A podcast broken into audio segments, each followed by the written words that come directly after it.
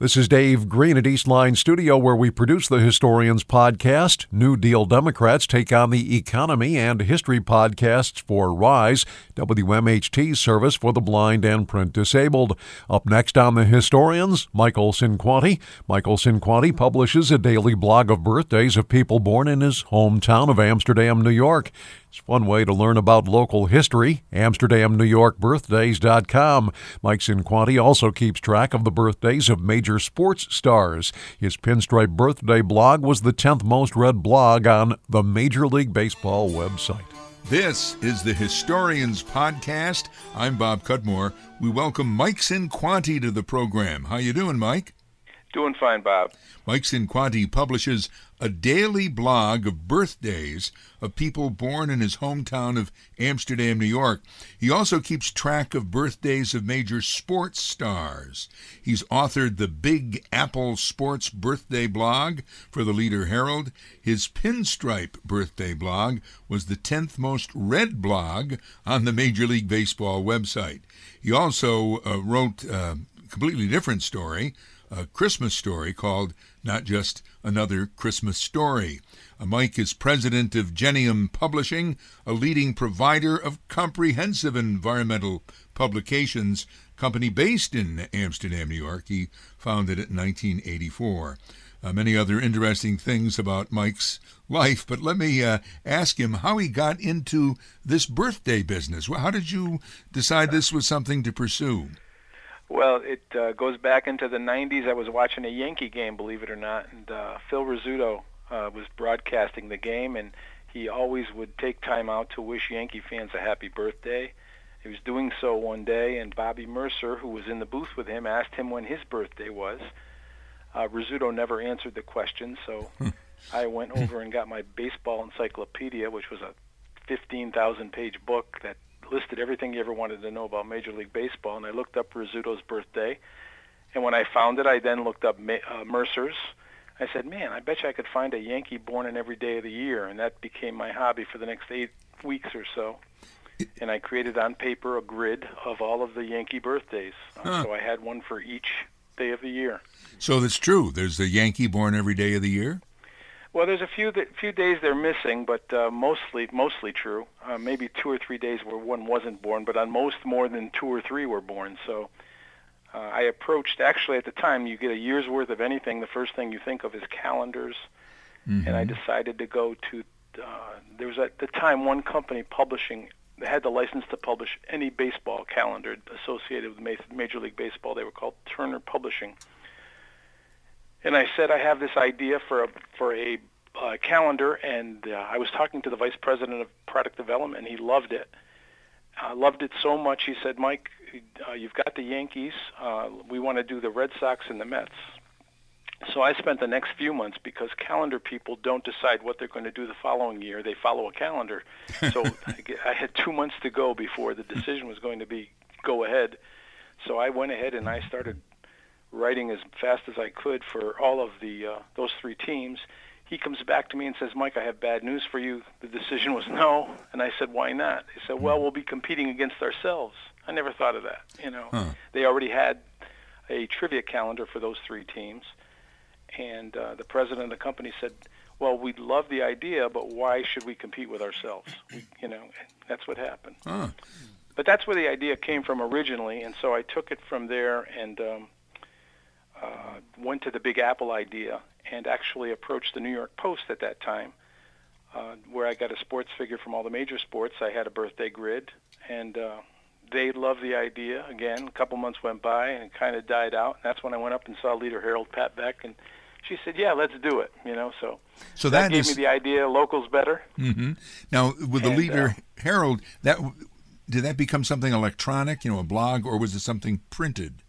No, it was it was totally electronic. It was done via their website, and uh, you know, it became a popular feature. Uh, about 2,000 people a month would take a look at it, and um, I enjoyed doing it. Found out I could do it, which was very important. I needed to know that I could, you know, spend the time on doing something like that and get it done every day, and I was able to do that. And then I went to the Major League Baseball site and did one totally devoted to the Yankees. That became very popular. I was getting about 5,000 hits or views a month, and um, that's what led me to you know think about Amsterdam. Mm-hmm. Um, I, I wanted to do a city-based one on more than just sports, and that's where I, that's how I got to where I am. I'm like a dog with a bone, as some people tell me. Did you ever make books though out of the the, birth, the baseball birthdays? I did. After Turner, after the calendar people told me they weren't going to do it, here I was with three different, three sets of teams, pretty much done. And but for a calendar, you can imagine, Bob, it was just a short profile, mm-hmm. uh, designed to fit on the on the front of a of a desk calendar. Um, and so what I had to do was expand upon it. But I did do three books: uh, Yank, a year's worth of Yankee birthdays, a year's worth of Mets birthdays, and a year's worth of Red Sox birthdays. Paperback books, which I published via Genium um, and didn't do very well with them. You know, I mean, I'm just uh, at the time I, I wasn't ready to do that sort of thing. But I, I went ahead, I pub- printed them, published them. Uh, probably sold about 100 copies of each book, more more of the Yankees than the other two. But Mm-hmm. So they've been were more popular electronically. Uh, but that is interesting. You have your own publishing company, which, uh, well, well, you tell me, you, can you describe it? I mean, we're a leading provider of comprehensive environmental publications. Well, we we were a spin-off of General Electric Company, um, and uh, I used to be part of the we used to be part of the Research and Development Center in GE, and we published the books uh, on technology that GE had developed but was underutilized, and stuff that was non-proprietary. So it was more than environmental; it was actually heavily engineering focused. Um, so you know we used to publish big thick manuals and uh, they would be on drafting and heat transfer and fluid flow and components technology and binary phase diagrams real technical stuff. And that's where uh, that's where Genium evolved from was from a GE group. And and we did we did what we did for GE for a long time until the internet came along and kind of changed our business mission our, our you know the way we did business our business model as it did for many businesses Mm. So now these manuals and so forth, you're doing them electronically? Is that what you're saying? Exactly. Yeah. everything is online. Most of them are online. The ones that we still publish are online, and um, uh, we do them, uh, you know, subscription basis where people subscribe, and uh, it's worked out decently for us. And you started to explain, we're talking with Mike Cinquanti, by the way, president of Genium Publishing, uh, technical uh, material, primarily they publish now electronically, but he, uh, he did well with the birthdays of Major League Baseball players and other sports stars, so you decided to do Amsterdam birthdays, and uh, that's what brings you really to the historians.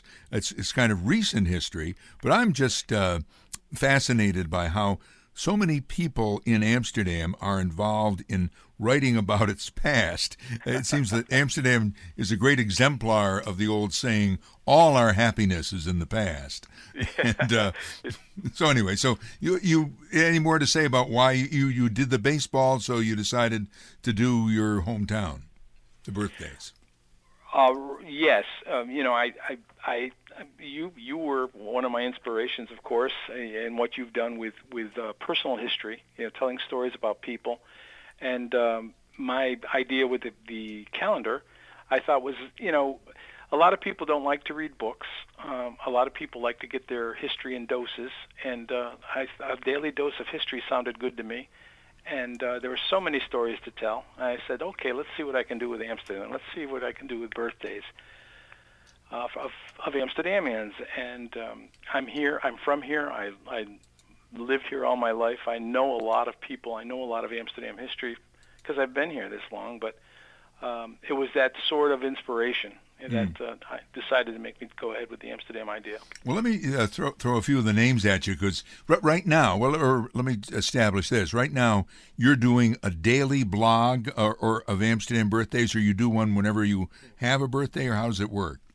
Yeah, I'm pretty much. Uh, I've developed that that grid again. I've got some gaps in that grid where I don't have a birthday for every day, but um, it's been pretty steady uh, so far. For the first, uh, I'd say, 115 days, I've written 112 posts. So, you know, I've missed three or 4 and. Uh, uh, but again, it's it, it, it's the same format. And what I try to do is I try, of course, to get ahead a little bit, and uh, I write when I have time. Uh, and uh, but that's what is well, that's what the goal is. The goal is to get one for every day. And one of the things I'm doing via Facebook and via the blog itself is trying to get people to nominate people for me, Mm-hmm. and they've been doing that very well. I've gotten a good reception, a good response from that. I'm getting a lot of requests, but one of the things they're not giving me are the birth dates themselves. Right. So that's been a little bit of a problem. How do you find them then? Well, uh, again, I go back and I ask them to find them for me. But uh, you know, uh, you've probably used this the resource uh, FultonHistory.com, Sure. FultonCounty.com, where they do all of the back issues of the Recorder. Mm-hmm. Um, and I've used that extensively. I, I, I, lo- I could sit there and read old recorders for hours and hours, hours and hours, but I find a lot of data from that. Yes, no, I do, I do. In fact, I was just recently doing some some family stuff about um, my ancestors. But let me. Uh, I was the blog comes to me via a Facebook group. I forget the exact name of it. Something about we really grew up in Amsterdam, New York, and Yeah, so I grew up in Amsterdam. Yep, there's there's two or three of those, and Yeah. I do I do post on there. But I, my my blog has a mailing list, and there's actually over 300 names on it now, Mm-hmm. where you can join the blog. And every day, what I do is I send out a trivia question Mm-hmm. uh, for that day's celebrant, and that kind of gets the ball rolling for those people. They get to kind of quiz their sense of Amsterdam history, and uh, find out the correct answer by clicking on the link I provide that takes them to that day's blog. Yes, very well done. You're you're you're very good at marketing these things. You're, you Yeah, know, well, put- that's, put- what, that's what I do for a living. So, yeah, that's great. um, But yeah. I've been um, wanted to bring up some of the people you've just recently talked about. Mm-hmm. Uh, you, uh, in the light of the retirement of David Letterman, you did a top ten list about a man named Theron Akin. Who was he? Eron Akin, yes. And uh, again, he's uh, you wrote about him. Well, no, well. I'll tell you. He was the ma- a mayor, probably the most controversial mayor of Amsterdam. I mean, Amsterdam always has feisty politics, but this was like above and beyond. Absolutely. and uh, anyway, and he also served in Congress. Served in Congress, um, you know, but but as you said, the most controversial mayor we've ever had, and uh, you know, just some of the stories about how he. Uh, uh, you know, uh, just the controversies he caused in common council meetings. You know, everything repeats itself, and we think we think things are tough today. Right. You go back to when he had them. Holy mackerel! I and mean, it even gets another calling. another community involved because Yeah, Fort his uh, Johnson was actually called the Village of Akin, and uh, he's the one. He's the one who got the. I guess he was the, the the guiding force to getting the village incorporated, and then got so many people up there mad at him they voted to change the name to. yes, or, or they did that in Congress as well while he served in Congress. That's right. so he had Congress mad at So they changed the name back to Fort Johnson. I don't know if it ever really was Fort Johnson, but they said they didn't But want his any more. father actually lived in the fort. His the his Yes, father owned yeah. the fort. His father was quite wealthy, as I guess he was, and he was a dentist too, Theron. Yes, and, Theron was a dentist, and and, I he love the in- name Theron. I mean, Right. just the name. and he lived in Fort Johnson, but he ran for mayor of Amsterdam. You know, go figure. But I mean, a lot of people did that. They always accused Mayor Corning of actually living outside the city of Albany. But uh, Absolutely, and they wrote an editorial. Uh, that Recorder at the time was the Daily Democrat, I think they called it. Wrote an editorial. It was the most scathing editorial I've ever written and read in my entire life about a you know where a newspaper said don't vote for this candidate. I mean, they were calling him names. They did all kinds of things. Uh, it was it was really something. It's it's, it's an amazing piece of history. yeah, but he got elected, I think, twice. he did. Yeah. and uh, so there. All right, so that's one column or one uh, blog you did, a birthday. You did another one, and darn, I I didn't write the name down, and I've just written a, my own story about it for uh, my newspaper column about a pigeon fancier. Vince Candello. Yeah. Ah, that was his name. Now that was fascinating. How, Yes, uh, and I I grew up with Vince's daughter, Mary Jo, and so therefore it was a real personal story for me. I had actually been in the coops and saw the pigeons fly, and uh, knew the father very well. And those are the kinds of stories I really enjoy writing because they're about people who aren't, you know, well publicized, who people don't know about, who have wonder just just great stories to tell. And and the whole thing about pigeon racing and, and learning about how how it worked, uh, you know, just just fascinating stuff. It's it's and there's a there was a large, when I say large, uh, relevant relatively large contingent of pigeon racers in the city of Amsterdam, and they had their own club on Lefferts Street, and uh, it it really was an, it's really an interesting story, and I get all kinds of feedback from people telling me thanks for writing about it because they didn't know. Yeah, no, it's true. And the other pigeon fancier that I've got in my column was Tom Seluzniak. Maybe you've done him as well. He was uh, uh, he served in you might call it the Pigeon Corps in World War II. I mean, he worked with pigeons.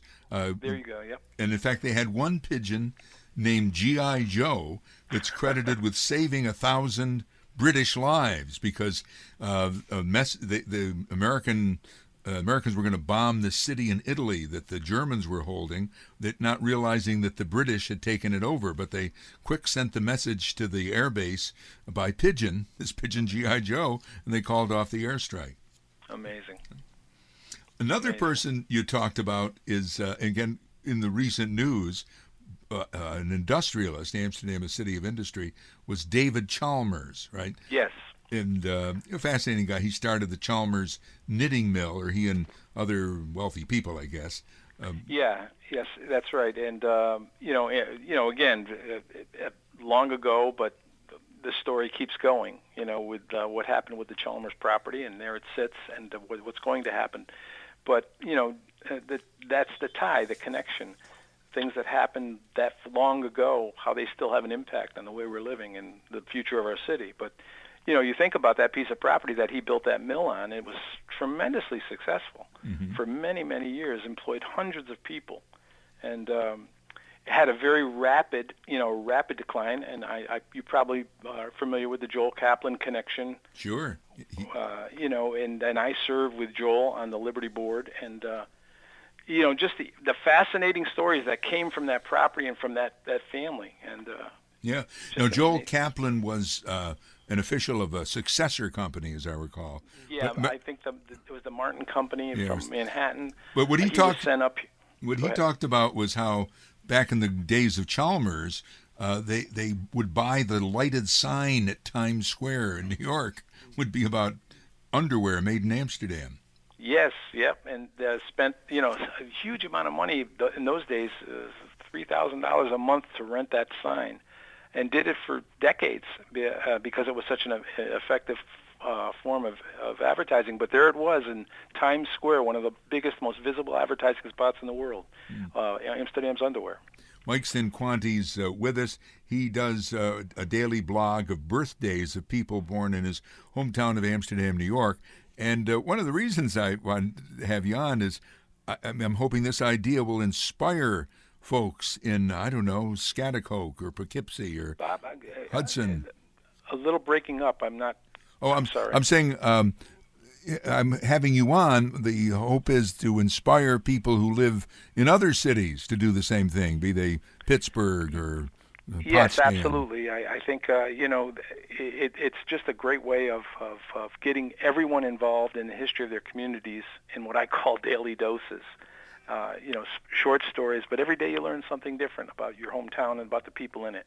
And the nice thing about it is it covers all the ages. You know, I'm, I've gone back as far so far to the beginning of the uh, 19th century, but I've also written about people who are living today and um, and the connections the connections between those ages. And so it, it's I think it's just a fascinating thing that uh, I'm getting 500 to 1,000 people a day to read my to read these stories. So. Mm-hmm I feel as if I'm educating, uh, inspiring, entertaining, and I think it would work in other venues. Yes. And I uh, always find something new.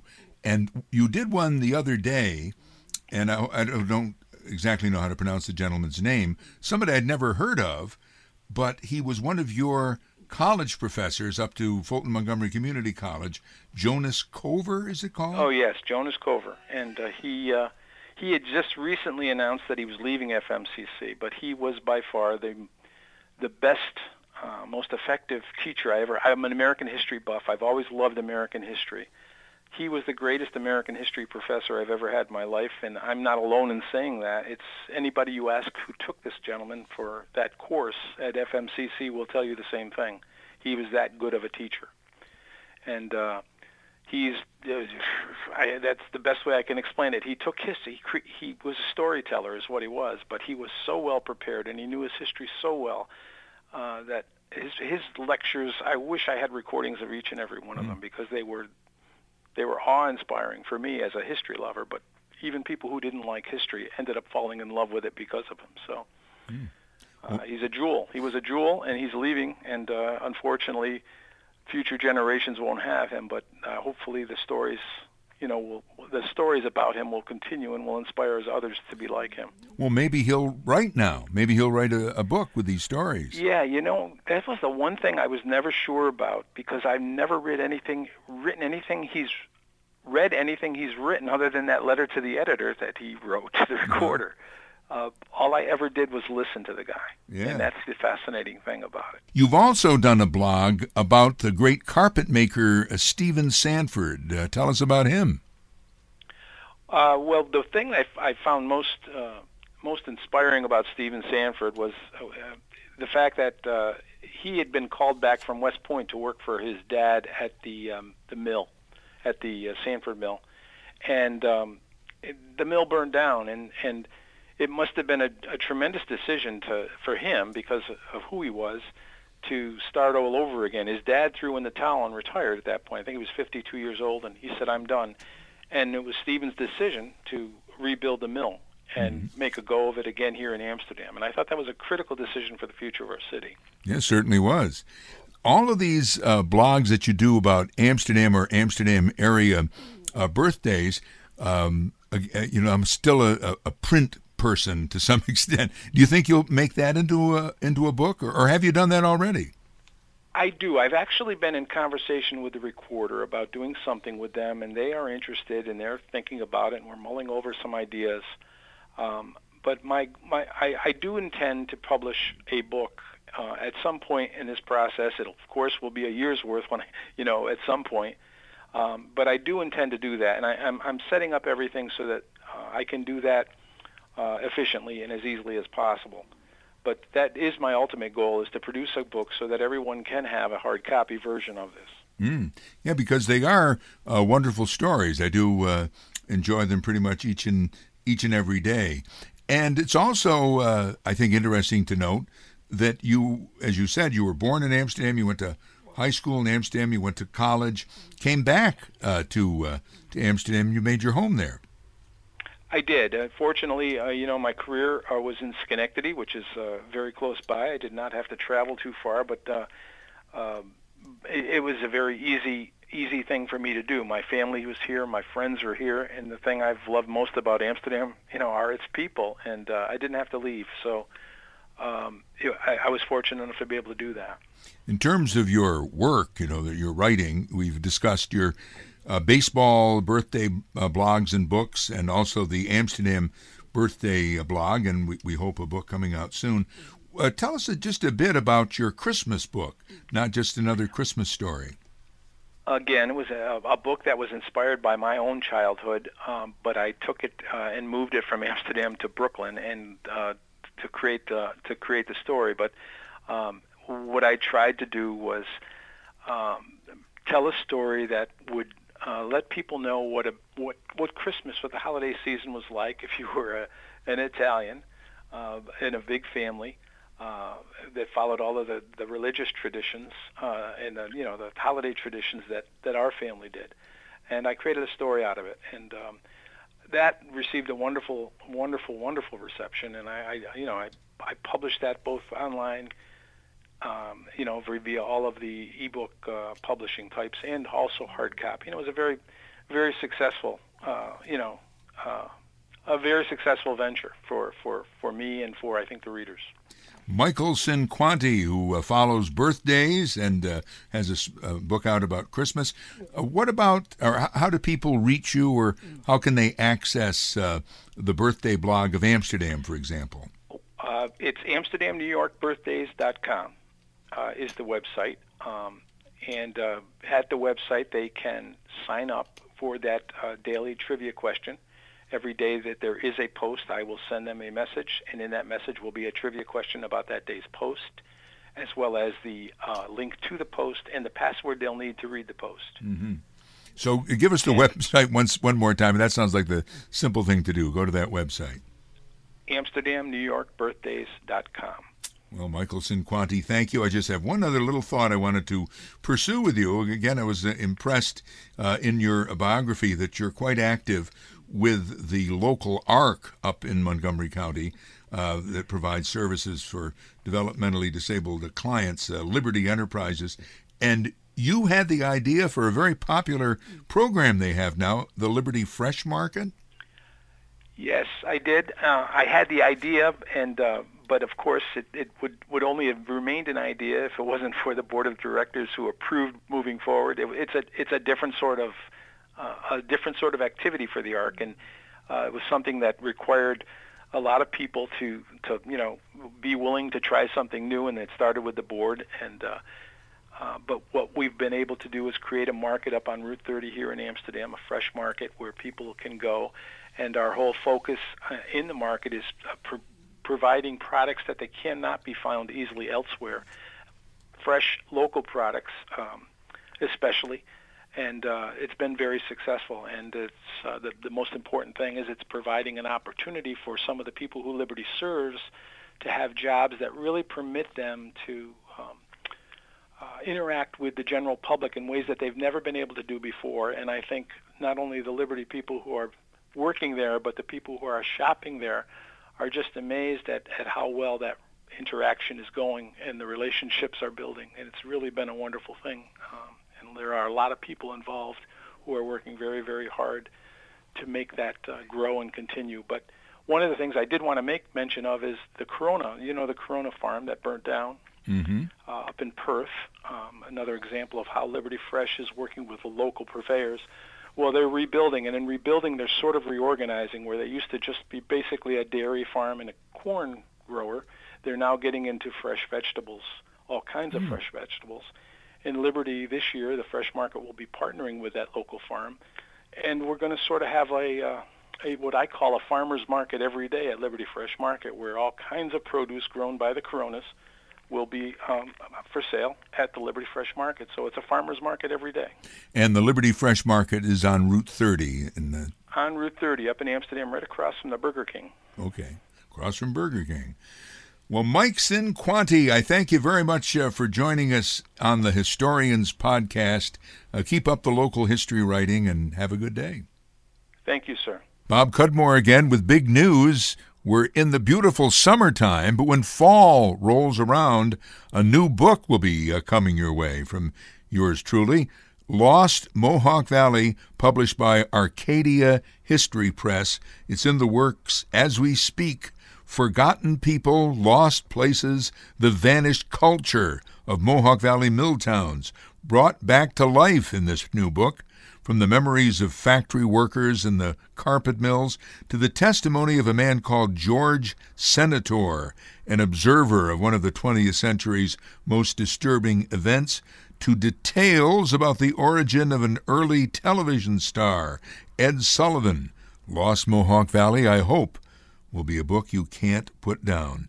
Uh, stay tuned. We'll be uh, giving you updates on the progress of Lost Mohawk Valley, which again should be out later this year. I'm looking at maybe September, maybe October. Also, you can support this podcast by making a donation to our GoFundMe campaign, gofundme.com slash the historians, or send a check made out to Bob Cudmore and send it to 125 Horstman Drive, Scotia, New York, 12302. And the Historians Podcast is produced at the lovely studio of Dave Green, Eastline Studio in southern Saratoga County. If you have ideas for people we should be interviewing on the Historians Podcast, drop us an email. You can send me an email to bobcudmore at yahoo.com. Thanks for listening to the Historians Podcast. I'm Bob Cudmore.